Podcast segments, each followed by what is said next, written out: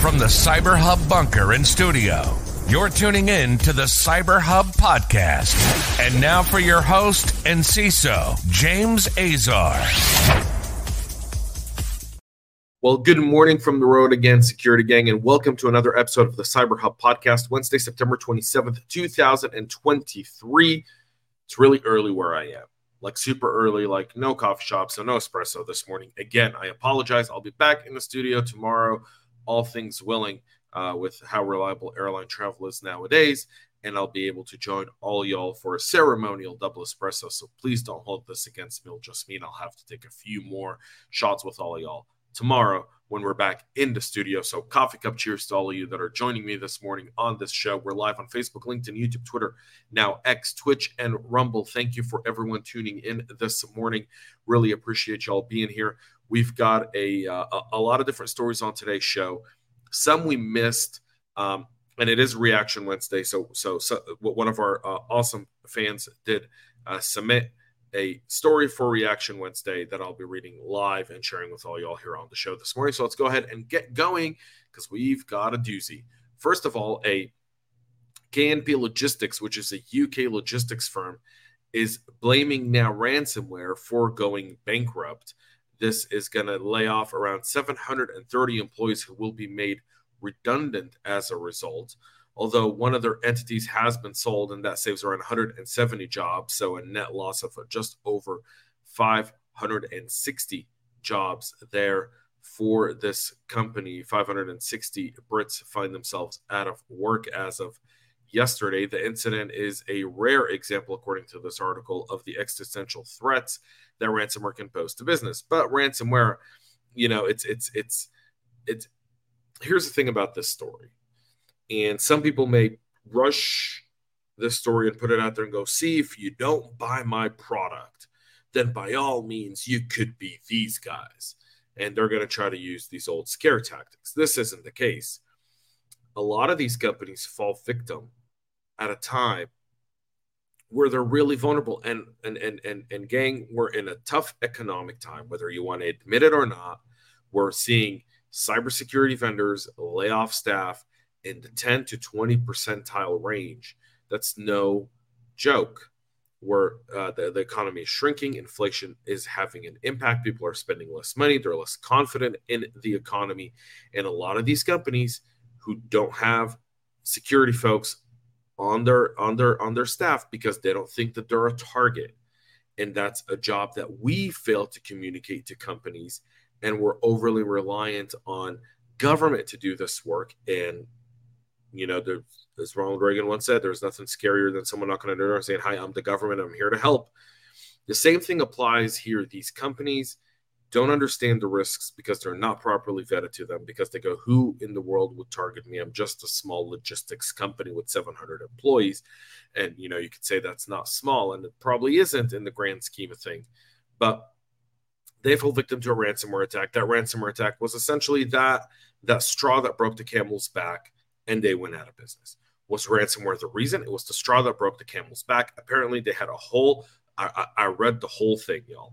Apparently they had a whole bunch of financial situations beforehand. They were in a really bad state even before the ransomware attack. All the ransomware attack did was bring up the inevitable. Is it a lesson for all of us? Absolutely. It absolutely is. But is it something where we should probably be, be going like, oh, see, ransomware is take business? It's a rare occurrence. It doesn't happen very often. Let's just keep it real. But additionally, it just shows you that these small businesses need the most support. And we ought to make security more affordable for these businesses to not think they need hundreds of thousands of pounds or dollars to make these investments in order to secure their organizations. The CIS top 10, if you just did that, that's depending on the size of your firm, maybe, maybe in the low six figure investment, but definitely gives you 90% uh, uh, ability to, to withstand a attack. Which takes us to Coalition. For those who don't know, Coalition, a cyber insurance firm, is citing a significant jump, jump, sorry, in insurance claims just in the first half of 2023. They're saying ransomware attacks are up by at least 12%, uh, and one in five uh, cyber incidents is involving insurance claims was with either Royal, Black Cat, or Lockbit, the three most common variant. And you can obviously see the cost has increased significantly, almost nearly uh, by 50% from the second half of last year to the first half of this year. And it's oh, more than doubled from the first half of last year to the first half of this year. So last year, people were saying ransomware, and even on the show, we said looks like ransomware is trending da- downwards. We may have got it. All we all all we did was let the threat actors go back, rework their playbook, come back in, and they're having a record year. And so the 18 month downward trend is gone.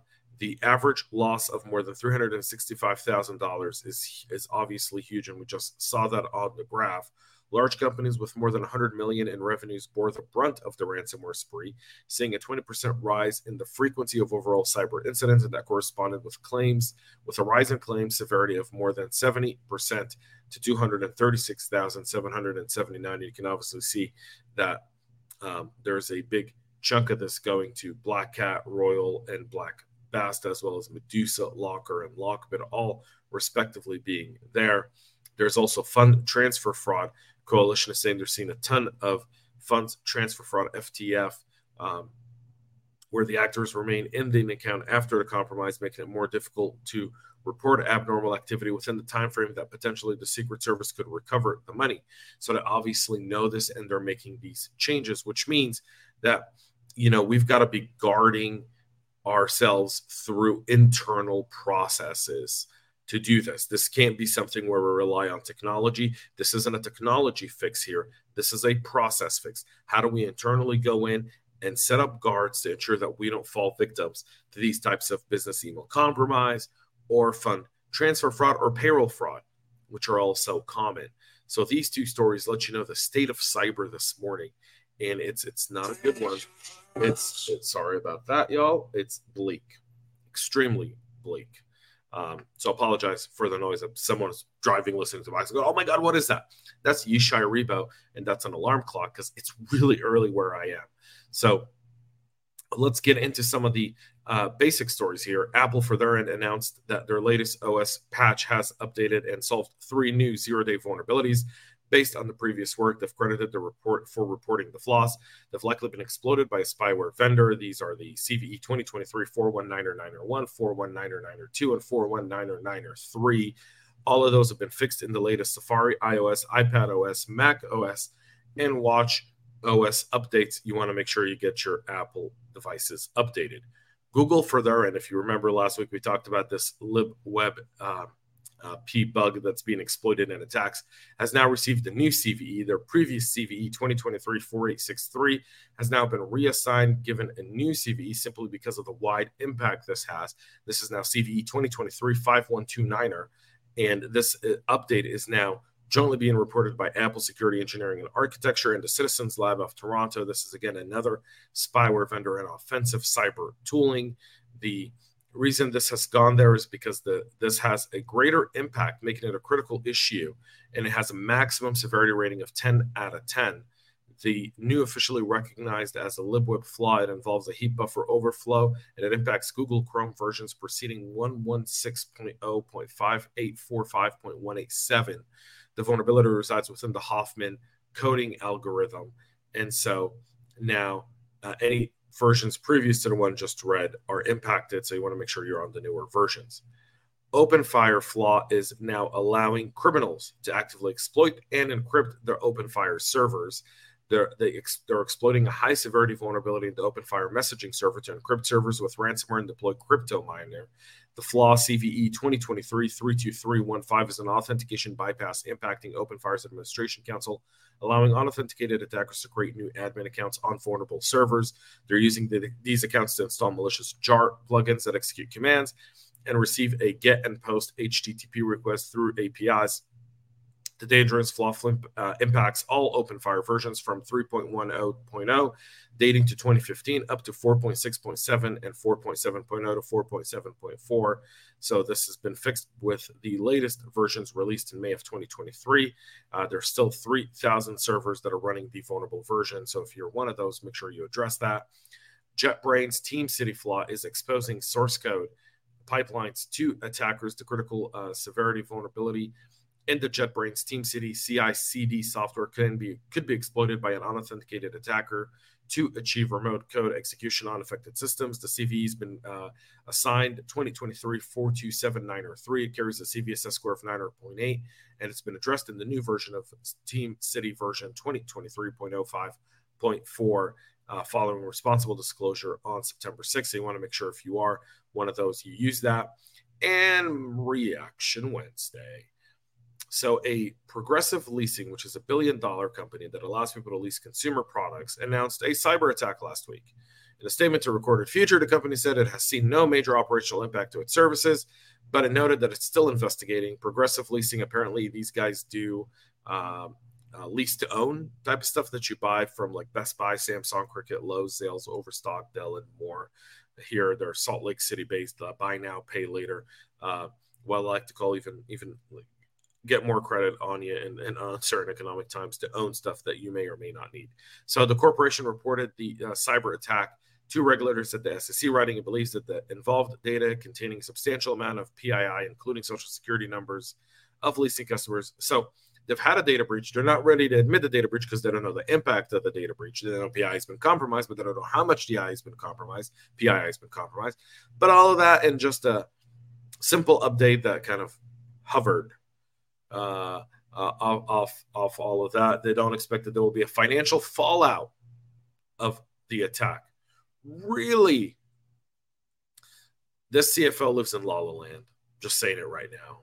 He does. He lives in La La Land. No financial fallout.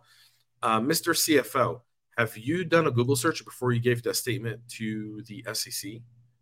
Are you enjoying your job as a chief financial officer, or are you contemplating an early retirement and an exit from your trade? No financial fallout. You are going to be in litigation and oversight and potential shareholder lawsuits and customer lawsuits for the foreseeable future. I sense you, Mr. CFO, have not been properly uh, have not been properly uh, uh, educated on this matter. And he goes that, well, it is what it is. So there's my reaction Wednesday. These guys just are absolutely amazing. Just you can't make this stuff up. You can't. There you go, y'all. Apparently, Google is not a thing for the CFO of whatever the name of this company is, Progressive, and not the insurance company, the finance company uh, based out of Progressive Leasing. Just to put that out there. If you know that CFO, you may just want to let them know. Like next time, consult. Just talk to someone before you say something like that no financial fallout. There's a stock I'm shorting. That's it for the show today, and that wasn't a, uh, any sort of a advice for financial planning. Like don't don't don't don't do what I do. That's it for our show this morning. Tomorrow, hopefully, we'll be back in the studio with all y'all drinking an espresso and wrapping up this really, really awesome week. Thank y'all for being part of the show. Have a great rest of your day, and most importantly, y'all stay cyber safe. We love feedback, so make sure to connect with us on social media and subscribe to our podcast on your favorite podcast listening platform.